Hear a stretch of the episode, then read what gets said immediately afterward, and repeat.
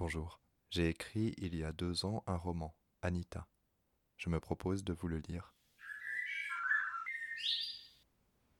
Épisode 18. Alors Joe se tourne vers sa fille. Fabien en a ras-le-bol. Il faut que ce soit dit. Comme il a personne à qui le dire parce que ses parents sont partis aider les voisins, il l'écrit sur un carnet qu'on utilise pour faire la liste des courses. J'en ai ras-le-bol, je me casse. Une bonne chose de faite. Fabien va dans le garage et sort la 125 qu'il utilisait avant d'acheter sa voiture, toujours en réparation. Dans un sac à dos, il a mis quelques affaires de rechange. Il crachera chez un pote qui habite à la préfecture. Il le paiera en pizza et en bière en attendant de trouver un appartement et un nouveau boulot. Au pire, ou au mieux d'ailleurs, il pourrait faire l'armée. Il aura peut-être plus de chance que son paternel. Fabien sort son engin du garage. Sous son casque et son épais blouson, il est au sec. La pluie s'abat violemment. On pourrait croire que l'eau monte à vue d'œil si on y voyait quelque chose. Il a voulu prévenir son pote, mais il n'a pas pu. Il n'y a plus de réseau. Plus de Wi-Fi non plus dans la maison. Tout a dû sauter. Il reste encore l'électricité, mais ça va pas durer. Tant pis. Il le préviendra quand il sera éloigné. Au pire, il pioncera à l'hôtel pour une nuit, ça va pas le ruiner. Ça peut même être drôle. S'il en choisit un bien, il pourra même prendre un bain et se faire monter à manger dans sa chambre comme dans les séries. Et puis, si la nénette qui travaillera là-bas et lui amènera son repas est jolie et partante, ils pourront prendre un bain tous les deux. Fabien démarre avec un grand sourire aux lèvres et un début d'érection. C'est sa vie qui l'attend. Quelque chose de neuf, d'enivrant, de puissant. Sur sa moto, il roule imprudemment en bombant le torse. Il emprunte la nationale, il voit sans la regarder la voiture accidentée. Il refuse d'avoir à s'arrêter. Il reconnaît le 4x4 du commissaire, il faut dire qu'il a pas mal traîné du côté du commissariat il y a quelques années. La pluie forme un rideau sur la visière. Il la relève, espérant mieux voir. Par chance, il a le vent dans le dos. L'eau ne lui entre pas dans les yeux. Encore un bon signe. Dans la lueur de son phare, il voit une femme courir au milieu de la route. Elle doit venir pour la voiture accidentée. Il s'écarte à peine pour la dépasser, il montre qu'il a le pouvoir, il aurait pu la tuer. Il s'est contenté de l'arroser copieusement. C'est en regardant dans son rétro qu'il la reconnaît, avec ses bras raides qu'elle agite dans sa direction. Instinctivement, il rentre la tête dans les épaules et pousse la vitesse au maximum. Il faut qu'il prenne les choses de court. Sûr qu'elle est en train de lui jeter un sort ou une connerie, il faut qu'il s'échappe avant de se prendre un sanglier qui déboulerait de nulle part, ou d'être foudroyé comme ça pour rien au beau milieu de la route. Fabien roule trop vite, la moto tient mal le choc, elle vibre, fait des soubresauts, manque souvent de se coucher. Il est concentré comme un sportif de haut niveau, respire profondément et régulièrement, plisse les yeux vers un lointain qu'il imagine, parce qu'il n'y voit pas grand-chose. Au bout de quelques kilomètres, la pluie se fait plus fine, puis plus rare, pour finalement cesser. Deux hélicoptères passent au-dessus de lui, incroyablement bruyants. Il se dirige vers la ville bientôt coupée du monde. Ici, la chaussée est à peine humide. Il fait bon. Il dépasse des barrages improvisés qui disent, si on arrive de l'autre côté, Route barrée, intempérie, pas d'itinéraire bis. Il se gare et descend de son engin, retire son casque. Il regarde vers la ville, il distingue mal les lumières, c'est à peine un halo flou. Il sort son téléphone. Il y a du réseau. Il appelle son pote, qui décroche rapidement. Fabien Comment t'arrives à m'appeler? Ils disent que vous avez plus de réseau, que des hélicoptères viennent de partir pour un accident grave, mais que pour les autres il va falloir attendre un ou deux jours que la pluie s'arrête. Pourquoi tu dis rien? Fabien lui explique rapidement qu'il a pu partir en moto il fait quelques pas, puis revient vers sa bécane, toujours au téléphone. Il regarde le halo lointain qui disparaît brutalement, comme si la ville venait d'être engloutie par l'obscurité. Le cœur de Fabien fait un bond, ses entrailles se nouent, les larmes lui montent aux yeux. Il a l'impression qu'une vague obscure arrive à toute vitesse vers lui pour l'ingérer. Il est sur le point de disparaître. Sans réfléchir, il raccroche, essaie de mettre son téléphone dans la poche de son jean, n'y arrive pas, le téléphone tombe et se casse contre le bitume. Pas le temps de râler, il enfourche sa moto et part en trombe, sans prendre le temps d'attacher son casque. Il roule à toute vitesse sur la route sèche, fuyant comme fuient les animaux, détalant, ventre à terre.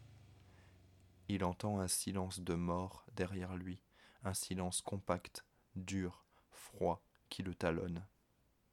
Il arrive dans un village, un petit truc de rien du tout. Il ne voit pas le virage qu'il connaît pourtant si bien, dérape au dernier moment, la moto se couche, le casque s'envole, Fabien est projeté contre un mur en pierres apparentes, le choc est sourd. Quelques secondes. Une lumière s'allume au-dessus d'un perron. Une vieille femme sort, armée d'une lampe torche. Le faisceau tremble au rythme de sa main fatiguée. Elle appelle d'une voix étonnamment forte. Quelqu'un Quelqu'un J'ai besoin de quelqu'un en s'approchant du blessé, toujours vivant, mais l'air figé dans l'effroi. Fabien voit une sorcière. Ce n'est pas la première fois, mais c'est juste que celle-là ressemble vraiment à celle des contes pour enfants. Une vieille femme laide, rabougrie, maigre, à la voix forte, qui hurle à la lune. Il ne peut pas bouger. Il est paralysé, sans savoir si c'est de peur ou à cause du choc de son dos contre le mur. D'autres gens sortent des maisons, titubants presque, maigres, tremblants. C'est un village de damnés. Ce sont les morts qui viennent le trouver. C'est ça que Joe lui a réservé, contrarié qu'il s'approche trop de son terrible secret. Un rendez-vous avec des morts à la lueur des lampes torches et de la lune gibbeuse. Fabien ne veut pas voir ça, alors il s'évanouit. Il ne se réveillera pas quand l'ambulance viendra le chercher. Mais peut-être se réveillera-t-il plus tard, plus loin, quand le jour sera levé. Muriel et Yacine ont fait au plus vite, malgré la pluie et l'eau sur la chaussée, gyrophare et sirène. C'est Yacine qui conduit parce qu'il conduit bien. Ils ont laissé Christopher au commissariat. Impossible de mettre la main sur Samuel, il ne répond pas à la radio et les téléphones ne fonctionnent plus. Yacine et Muriel savent qu'ils ne sont que deux sur le coup. Xavier est à la recherche de son fils, et Samuel a dû se barrer hors de la ville tant qu'il était encore temps. Ce type est un peu heureux, dans le fond, comme le commissaire. Les pompiers les suivent de près. Muriel espère que Yacine ne va pas vomir en voyant l'état des corps. D'expérience, un accident par ce temps contre un mur, ça laisse les corps dans un état déplorable. Yacine se dit que ça va aller parce que la femme qui les a contactés a dit que les passagers étaient encore vivants. Quand ils arrivent sur les lieux, la voiture fait peur à voir, tordue, enfoncée dans le mur du cimetière dont les pierres sont tombées. Le commissaire est à l'extérieur de la voiture. Le sang qui sort des plaies de son visage est inlassablement lavé par la pluie et continue malgré tout à sortir, à flot continu. Il a une jambe tordue dans un sens incompréhensible, dont l'os sort au niveau du genou. Il la maintient en l'air et se tient à la voiture pour ne pas tomber. Il regarde le ciel, si tant est qu'il y ait un ciel à regarder. Ses subalternes courent vers lui, les pompiers arrivent quelques secondes après avec une civière. Le commissaire est dans un état déplorable. De près, Yacine se rend compte que son bras gauche a été presque arraché. Il retient un haut le cœur. Muriel parle très fort à son supérieur. Qu'est-ce qui s'est passé, monsieur? Il sourit faiblement. Il dit Il y avait un démon sur la route. Vous y croyez, vous? Un démon, putain. Il manque de s'écrouler. Yacine laisse sa collègue et les pompiers s'occuper de lui. Il regarde dans la voiture. La femme du commissaire et sa fille sont évanouies, mais vivantes, la respiration régulière. Elles ont l'air en meilleur état que lui, mais il ne voit pas leurs jambes. Peut-être qu'elles n'en ont plus. C'est possible, ça, dans un accident de voiture. Il prend sur lui pour ne pas tenter d'ouvrir les portières, pour laisser les secouristes faire, pour ne pas risquer de tuer quelqu'un en le bougeant mal. Il respire en un petit filet qu'il tente de contrôler, pour ne pas s'évanouir, pour ne pas pleurer de désespoir, pour ne pas s'enfuir en hurlant. Muriel tient la main de son patron pendant que les pompiers le couchent tant bien que mal sur la civière. Il saigne de partout, il faiblit, il ne va pas tenir. Il regarde le ciel avec insistance. Qu'est-ce que vous regardez là-haut, monsieur? Les hélicoptères, Muriel. J'ai réussi à appeler le préfet avant que le réseau coupe. Les hélicoptères, ils vont sauver ma femme et ma fille. Et il s'évanouit ou meurt. Muriel ne saurait pas dire et ne prend pas le temps d'en savoir plus. Un pompier reste avec lui, les quatre autres vont vers la voiture. Il y en a un qui crie Les passagers sont stables, on peut désincarcérer. Ils finissent à peine quand les hélicoptères arrivent. Les civières sont attachées à des sangles et montent, le commissaire en premier, puis sa femme. Yacine est resté près de Zélie, des fois qu'elle se réveille, avec dans l'idée de lui expliquer ce qui se passe, parce qu'il faut bien que quelqu'un le fasse. Alors qu'on accroche les sangles, elle ouvre les yeux en grand, d'un coup, avec une inspiration de presque noyé. Yacine a un mouvement de recul, et l'enfant dit, avant de retomber dans son évanouissement Anita est en colère. Quand sa petite passe par la fenêtre, Joe est propulsé sur son lit. Christian la frappe au visage. Sa femme, au fond de la pièce, tente un. Chérie, n'y va pas trop fort quand même. Mais l'homme rugit qui sait ce qu'il fait. Il a fait l'armée, lui, merde. Alors que tout le monde retient son souffle, il susurre à Joe qu'il obtiendra des réponses, et qu'il lui en faut trois parce qu'il a trois questions. 1. Qu'est-ce que elle et sa tarée de gamine ont fait à Maxime? 2. Où est-ce qu'elles l'ont mis? 3. Est-ce que c'est sa mère qui lui a appris tous ces sales tours? Joe sait qu'elle ne s'en tirera pas. Joe pense qu'elle aurait mieux fait de s'installer ailleurs, dans une autre ville. Cette idée lui fait serrer la mâchoire. Joe sait qu'Anita ne pourra pas s'en sortir sans elle, que tant que la petite a besoin d'elle, il faut qu'elle reste en vie. Cette pensée-là la fait sourire, bien malgré elle, imperceptiblement. Mais l'ancien militaire a l'œil aiguisé, et ce sourire ne fait que confirmer ce qu'il pense. Elle se fout de leur gueule. Une autre gifle pour la calmer, bruyante. Joe voit bien que malgré la situation, le militaire a un peu peur d'elle. C'est quelque chose dans son visage et dans sa rapidité à donner des coups. Il ne se maîtrise pas tant que ça. Il donne trop, trop vite. Mauvaise méthode de torture, elle sent sa panique intérieure. Il ne veut pas perdre la face, alors il sourit largement, mais elle n'est pas dupe. De temps en temps, Séverine et Xavier tentent de se débattre ou de protester, mais quelque chose les fascine pourtant dans cette scène. La brutalité hypnotise. Il y a un coin de leur cerveau qui leur murmure Peut-être que cet homme a raison. Christian, à califourchon sur Joe, lui maintient les bras en plastique au-dessus de la tête. Cette sensation de plastique le dérange, mais il passe au-dessus. Il répète ses questions, inlassablement, de plus en plus fort, de plus en plus près du visage de sa prisonnière. Elle ne fait que dire Je ne sais pas, je n'y suis pour rien. Anita n'a rien fait. Il a dû partir par la fenêtre. Ça n'a pas de sens. Vous me faites mal. Aidez-moi. Ça ne donne rien. Elle est coriace. Christian aime se donner en spectacle seulement s'il gagne. Toute cette virilité, c'est un sacré show, mais il faut qu'il passe à un autre niveau. Les baffes et la pression ne suffisent pas face à une femme de cette trempe. Il sent son obstination, c'est la plaque de métal qui empêche le clou de s'enfoncer. Il transpire, le plastique des prothèses lui glisse entre les mains, et une idée brillante lui vient. En maintenant les bras d'une seule main, il relève les manches de pull de Joe de l'autre, tranquillement, jusqu'à arriver à l'attache des prothèses. Et tout aussi tranquillement, en pesant de tout son poids sur la poitrine de la femme, pendant qu'elle l'informe qu'elle n'arrive plus à respirer, il détache une prothèse, puis l'autre. Les sorcières supportent la lutte, mais pas l'humiliation.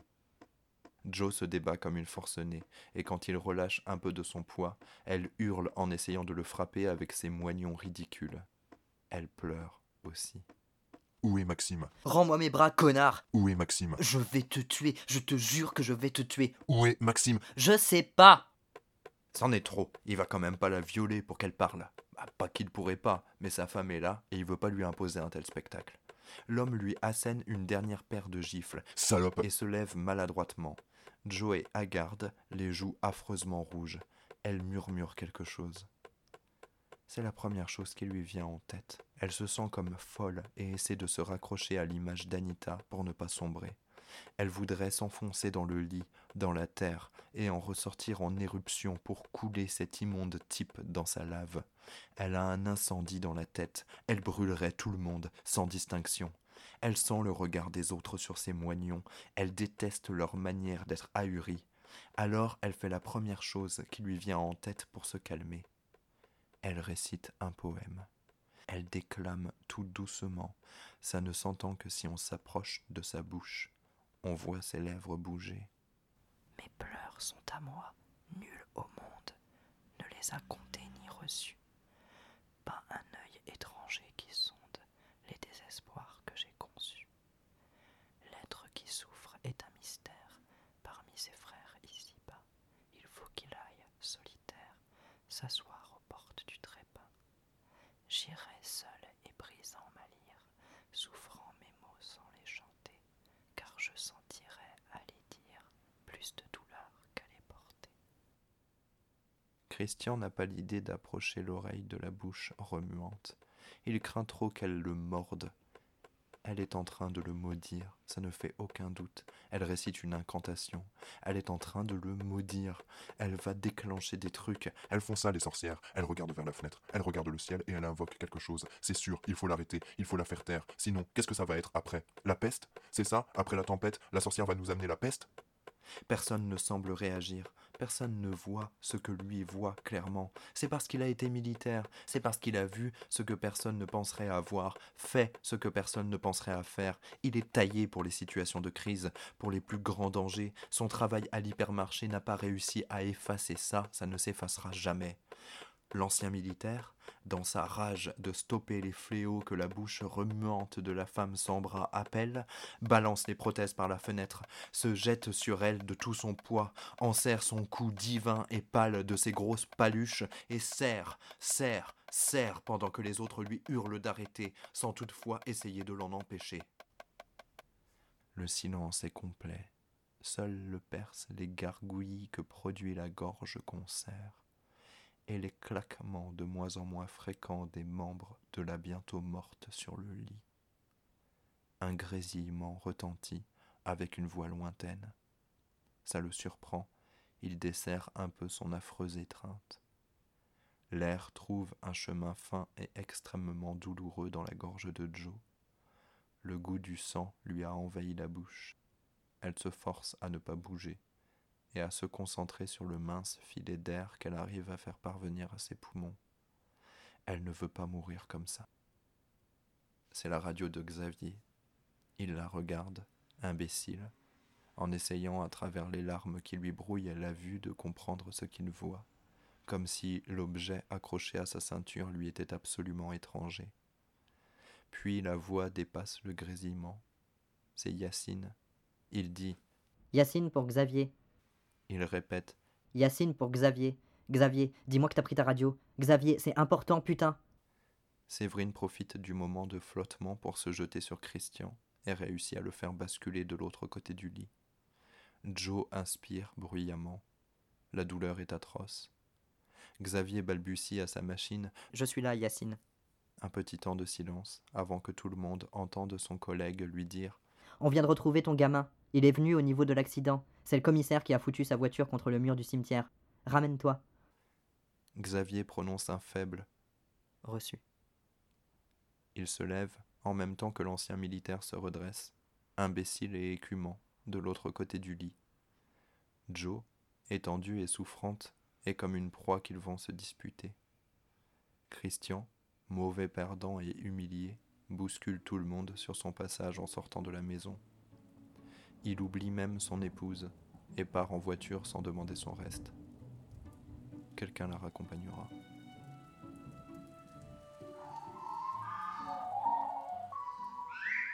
C'est la fin de l'épisode.